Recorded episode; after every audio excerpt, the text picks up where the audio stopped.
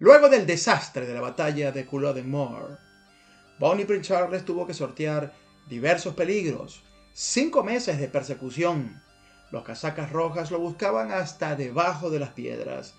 Una pesada recompensa de 30.000 libras se cernía sobre su cabeza y fue ayudado por una pequeña cantidad de montañeses del interior de las Highlands y también de las Islas Hébridas para que finalmente evadiera la captura y el 19 de septiembre de 1746 abandonó a Escocia a bordo de la fragata francesa Le comandada por Richard Warren. El mojón del príncipe marca el lugar tradicional en las orillas del lago marino Loch Nangwam en Lochaber como el lugar desde donde hizo su partida final de Escocia el bonito príncipe Carlos Eduardo Estuardo. Hola, bienvenidos a un nuevo episodio de tu canal de podcast Hablemos de Escocia en castellano. Soy J.C. Loaiza y una vez más estoy encantado en saludarles. En nuestro episodio de hoy, el número 99, vamos a hablar acerca de Bonnie Prince Charles, el famoso príncipe heredero que buscó reivindicar a su familia en el trono británico durante los levantamientos de 1745 y que se extendieron hasta abril de 1746. Muy de boga hoy en día por la serie Outlander, pero que realmente lo que fue de la vida de este histriónico personaje de la historia escocesa después de la batalla de Culloden, te lo contaremos hoy en este podcast que te obsequiamos desde Hablemos de Escocia en castellano. Acompáñame a descubrirlo. Bonnie Prince Charles aterrizó de regreso en Francia el 10 de octubre de 1746. A su regreso inicialmente fue recibido calurosamente por el rey Luis XV, pero en lo que respecta a obtener asistencia militar o política adicional, sus esfuerzos resultaron infructuosos. Sin embargo, se convirtió a la vez en el héroe popular y el ídolo de muchos parisinos debido a sus hazañas en Escocia. En marzo de 1747 viajó brevemente a Madrid, vía Lyon, para una audiencia con Fernando VI de España. Pero el rey rechazó la idea de que España ayudara a restaurar a los Estuardo. Su relación con su hermano Henry se deterioró durante este tiempo, cuando Henry aceptó el título cardenalicio en julio de 1747.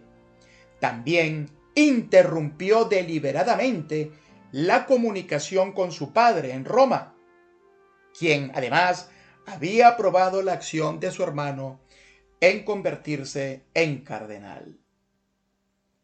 Mientras estaba de regreso en Francia, Charles tuvo numerosas amantes. Tuvo una relación clandestina con su prima hermana Mary Louise de la Tour de Bernay, esposa de Jules, príncipe de Guimené, quien resultó en un hijo de corta duración llamado Charles, nacido el 28 de julio de 1748 y murió prematuramente el 18 de enero de 1749. En diciembre de 1748, Charles fue arrestado por las autoridades francesas mientras asistía a la ópera en el Theatre du Palais Royal encarcelado brevemente en el Château de Vincennes, luego fue expulsado de Francia bajo los términos del Tratado de Aix-la-Chapelle, que puso fin a la Guerra de Sucesión de Austria. Se trasladó primero al territorio papal en Avignon y luego en 1749 a Lunéville en el Ducado de Lorena. En los años siguientes se informó que realizó varias visitas en secreto a París, pero las autoridades francesas no lo descubrieron. Tras su derrota, Carlos indicó a los restantes partidarios de la causa jacobita en Inglaterra que, aceptando la imposibilidad de recuperar las coronas inglesa y escocesa mientras siguiera siendo católico, estaba dispuesto a comprometerse a reinar como protestante. En consecuencia, visitó Londres de incógnito en 1750, permaneciendo durante varias semanas principalmente en la residencia de Lady Primrose, la viuda del tercer vizconde de Primrose en Essex Street, Londres.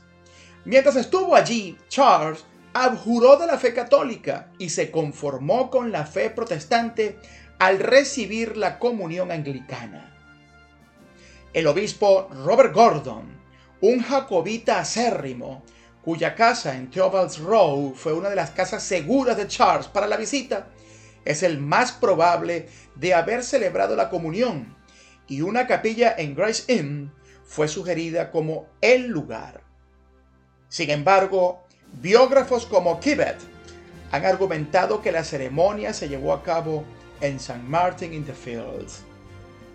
Charles vivió durante varios años en el exilio con su amante escocesa, Clementina Walkinshaw, más tarde conocida como la condesa von Alberstroff, a quien conoció y con quien pudo haber comenzado una relación durante la rebelión de 1745. Muchos de los partidarios de Charles sospechaban que era una espía plantada por el gobierno de Hanover en Gran Bretaña. El 29 de octubre de 1753, la pareja tuvo una hija, Charlotte. La incapacidad de Charles para hacer frente al colapso de la causa jacobita llevó a su problema con el alcohol. Y madre e hija se separaron de Charles con la ayuda del padre del príncipe, el viejo pretendiente James. En 1759, en el apogeo de la Guerra de los Siete Años, Carlos fue convocado a una reunión en París con el ministro de Asuntos Exteriores francés, el duque de Choiseul. Charles no logró causar una buena impresión siendo discutidor e idealista en sus expectativas. Joshua estaba planeando una invasión a gran escala de Inglaterra, en la que participarían más de 100.000 hombres, a los que esperaba añadir un número de jacobitas dirigidos por Charles. Sin embargo, estaba tan poco impresionado con este que descartó la perspectiva de la ayuda de los jacobitas la invasión francesa, que fue la última oportunidad realista de Carlos para recuperar los tronos de Inglaterra, Escocia e Irlanda para la dinastía Estuardo, finalmente se vio frustrada por las derrotas navales en la bahía de Quiberon y Lagos. El padre de Charles murió el 1 de enero de 1766. El Papa Clemente XI había reconocido a este a James o Jacobo como rey de Inglaterra, Escocia e Irlanda, con los títulos de Jacobo III y VIII. Pero más de 40 años después, el Papa Clemente XIII no le dio a Charles el mismo reconocimiento como Carlos III. Sin embargo, el 23 de enero, con el permiso del Papa, Charles se mudó al Palazzo Muti, en el que su padre había vivido durante más de 40 años. Charles escribió a los reyes de Francia y España sobre su acceso al trono, pero ninguno de los monarcas le concedió el reconocimiento como rey Carlos III. Charles volvió a su vida social en Roma, visitando al Papa y disfrutando de pasatiempos como la caza, el tiro, los bailes, los conciertos y las obras de teatro. Sin embargo, periódicamente se encerraba en sus habitaciones y se dice que no formó nuevas amistades en su vida posterior. Hizo visitas a Florencia y Pisa en 1770, donde gustaba de las aguas termales de la ciudad. Carlos regresó a París a principios de 1771 con el permiso de las autoridades francesas del duque de Choiseul, quien una vez más deseaba discutir la posibilidad de una invasión jacobita. Sin embargo, el día de la reunión se informó que Charles estaba tan borracho que no podía hablar con coherencia, por lo que definitivamente se abandonaron las discusiones. Cuando Charles cumplió 51 años, sus seguidores jacobitas y los franceses expresaron su preocupación de que aún no se había casado y que solo su hermano, un sacerdote que había jurado celibato, permanecía como el único heredero varón. Los franceses también deseaban continuar la línea Stuart como un arma potencial contra el gobierno en Gran Bretaña. En 1771, mientras estaba en París, Charles envió a Sir Edmund Ryan, un oficial irlandés del regimiento de Berwick, a buscar una novia para él. A pesar de algunas posibles negociaciones con candidatas, no pudo encontrar una esposa.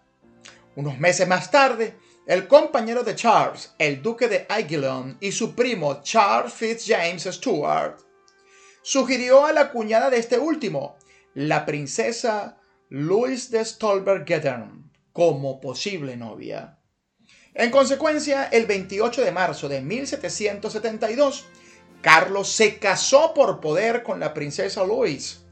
La pareja se reunió poco después por primera vez en Macerata el 17 de abril de 1772, donde se informó que se había consumado el matrimonio. Vivieron primero en Roma y luego se trasladaron a Florencia en 1774, donde el príncipe Corsini le proporcionó una residencia, el Palazzo di San Clemente, ahora conocido como el Palazzo del Pretendente. En Florencia usó el título de Conde de Albani como un alias, y su esposo Luis normalmente se la conocía como la Condesa de Albani. La salud de Charles se deterioró en su vida posterior y se informó que sufría de asma, presión arterial alta, piernas hinchadas y úlceras. En 1774, mientras estaba en Florencia, sufría constantemente de sus enfermedades, lo que requería que sus sirvientes lo llevaran hacia y desde su carruaje. También se sabía que Charles era alcohólico, una condición que empeoró con la edad. Charles y Louis dejaron Florencia en 1777 y regresaron a Roma. Su relación se había vuelto cada vez más conflictiva. Se dijo que una de las causas era la especulación sobre las relaciones adúlteras de Louis con los cortesanos Carl eh, von Stetten y el poeta italiano el conde Vittorio Alfieri. Se afirmó que otra causa era el propio Charles, de quien pues eh, este se volvía cada vez más irracional y borracho. En noviembre de 1780, Louis dejó formalmente a Charles. Después de separarse, afirmó que Charles había abusado físicamente de ella. En general, los contemporáneos creían en esta afirmación. El historiador Douglas afirma que Charles había estado bebiendo después de las celebraciones del Día de San Andrés y después de acusar a Louis de infidelidades, pudo haber intentado violarla, lo que provocó que gritara hasta el punto de que los sirvientes de la casa tuviesen que intervenir. En los años que siguieron, el Papa otorgó a Luis la mitad de la pensión papal de Carlos y la reputación internacional de este se vio gravemente dañada. Se decía que vivía una vida cada vez más aislada e infeliz, especialmente después de que su hermano Henry accedió a albergar a su ex esposa Louis en su propiedad. En 1783 la salud de Charles continuó deteriorándose y durante un tiempo cayó gravemente enfermo hasta el punto de que se le administraron los sacramentos. Aunque Charles se recuperó, acordó crear un nuevo testamento y firmó un acta de legitimación para su hija ilegítima Charlotte. Charles también le dio el título de duquesa de Albany en la nobleza de Escocia y el estilo de Su Alteza Real. Pero estos honores no le dieron a Charlotte ningún derecho de sucesión al trono. Charlotte vivió con su padre en Florencia y Roma durante los siguientes cinco años. Finalmente sobrevivió a su padre por menos de dos años y murió soltera en Bolonia en noviembre de 1789. En abril de 1784, el rey Gustavo III de Suecia, que estaba de visita, convenció a Carlos de que le concediera a Luis un decreto de separación. Si bien no era un divorcio formal, ya que no existía tal procedimiento legal en los estados pontificios, a Luis se le permitió legalmente vivir separada de su esposo, a pesar de que lo había estado haciendo durante algún tiempo ya. Charles pasó la, mayor parte de sus últimos años viviendo entre Florencia y Roma. Sin embargo, dejó Florencia por última vez en 1785 y volvió a Roma. Se informó que sus médicos lo limitaban a viajar ligero debido a su fragilidad. Charles murió en Roma de un derrame cerebral el 30 de enero de 1788 a la edad de 67 años. Los cardenales declararon oficialmente que murió en la mañana del 31 de enero, ya que se consideró desafortunado que lo declararan muerto en la misma fecha que a su bisabuelo, el rey Carlos I, quien había encontrado su fin en el cadalso del Palacio de Whitehall durante su decapitación. El testamento de Charles dejó la mayor parte de su patrimonio a su heredera, su hija Charlotte. Hubo algunas excepciones, incluida una placa para su hermano Henry, así como algunas anualidades para sus sirvientes. A su muerte se hizo un molde de su rostro, y su cuerpo fue embalsamado y colocado en un ataúd de madera de ciprés, adornado con la Orden del Cardo, la Cruz de San Andrés, la Orden de la Jarretera y la Cruz de San Jorge. Carlos fue enterrado por primera vez en la Catedral de Frascati, cerca de Roma, donde su hermano Henry era obispo. A la muerte de Henry en 1807, los restos de Charles, excepto su corazón, fueron trasladados a la cripta de la Basílica de San Pedro en el Vaticano, donde reposaron junto a los de su hermano y su padre.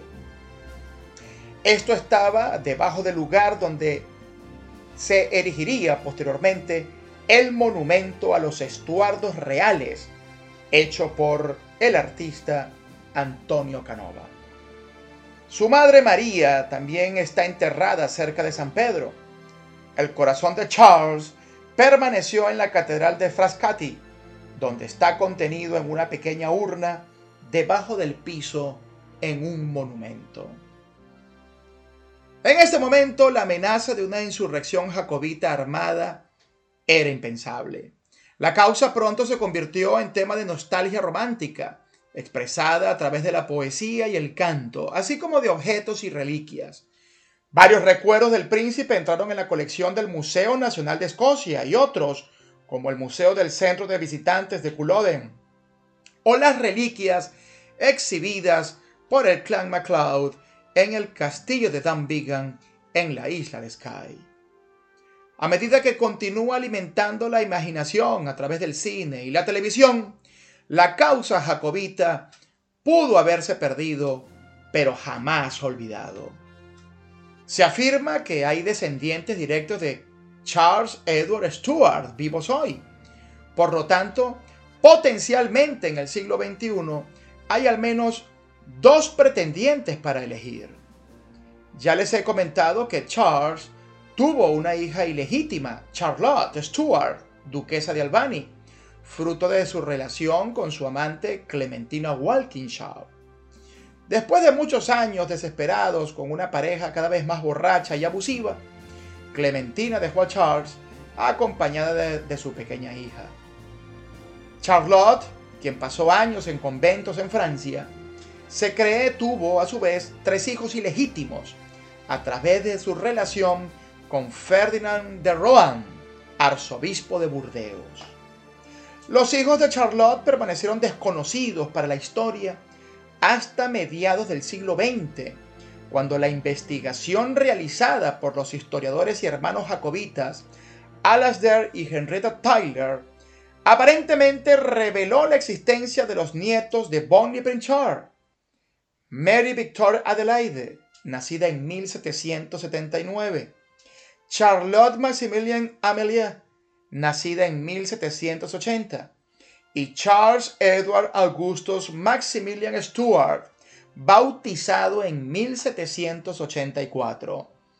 Mejor conocido este como el conde de Rohansard, esto último como resultado de la unión de los apellidos de sus padres, Rohan y Stuart. Una biografía del autoproclamado conde de Rohanstad de George Hedgerborn, publicada en 1960 y basada en los documentos privados del conde, expone la extraordinaria vida del nieto secreto de Charles, que está enterrado además en la Catedral de Dunkeld en Escocia. Aunque éste reclamó la sucesión jacobita, Rohenstad no hizo ningún intento práctico por recuperar el trono de sus antepasados Estuardo. Trató de mantener vínculos con los principales escoceses y, en el momento de su muerte, regresaba de una visita al duque de Atholl en el castillo de Blair en Perthshire, Escocia. Como Rohan Start no tenía hijos, ni tampoco sus hermanas, o eso se cree, ahí pudo haber terminado la línea directa, aunque ilegítima, de los Stuart. Pero recientemente ha surgido un nuevo demandante, bajo la apariencia de Peter Pininsky. Este afirma ser descendiente de Mary Victoria Adelaide, la hija mayor de Charlotte, aunque sin ánimos de levantar una nueva revuelta. Hablemos de Escocia en castellano. Solo unos minutos para descubrir una Escocia sorprendente. Producción, libretos y narración J.C. Loaiza. Amigos invisibles, nos escuchamos el próximo domingo.